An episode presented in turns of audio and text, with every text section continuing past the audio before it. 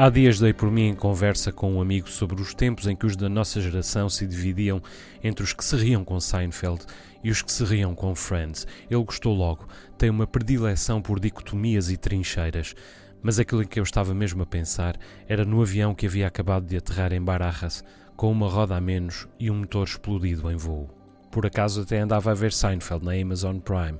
Não a tinha visto nos anos 90, salvo um ou outro episódio, como aliás acontecera depois com Friends. Entretanto, visto a esta também numa reposição. Agora podia comparar. Seinfeld era melhor no humor físico, via Kramer. De resto, era mais cínica, mais politicamente incorreta e mais conservadora. E era também mais desprovida de intimidade, mesmo avessa a ela, que era aquilo em que, fora as raparigas, Friends era mais forte. No mais, eram séries parecidas.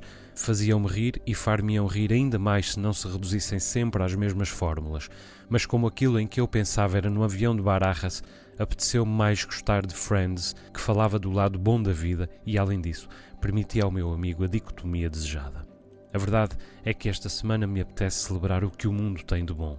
É claro, também temos o populismo e os populistas, também temos a corrupção e os corruptos, também há o capitalismo selvagem e aqueles que aproveitaram o aniversário da libertação de Auschwitz para reafirmar as extremas direitas. E sim, não se passaram 30 anos sobre a última guerra devastadora na Europa, não se passaram 25 sobre o milhão de mortes à catanada nos Grandes Lagos, não se passaram 20 sobre aqueles dois aviões que atingiram Nova York, desencadeando conflitos e atentados e escaramuças além de que todos os dias exercemos o ódio uns sobre os outros, até a pretexto, imagine-se, de futebol.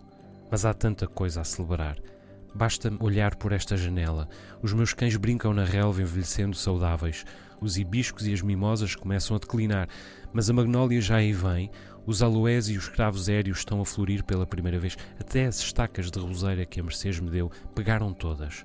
Da minha doc ecoa Prokofiev o João arranjou-me o livro do Miguel que eu procurava. Ainda há dias revi Michelle Pfeiffer a fazer a Condessa Olenska e, para mais, os aviões já aterram sem uma roda e amaram no Hudson e voam 40 milhas sem combustível, como aquele canadiano que Robert Pichet aterrou aqui na terceira há uns anos.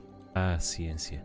Ainda ontem estava a ouvir um podcast da BBC em que Nick Hornby e Harriet Gilbert recebiam um físico cujo nome não fixei para discutir livros das respectivas preferências e dizia este: Não consigo escolher um com menos de 100 anos. Tivemos o iluminismo com Deus no centro e toda aquela beleza, tivemos o romantismo com a natureza no centro e toda aquela vertigem, agora chegamos ao antropocentrismo total e é tudo infelicidade.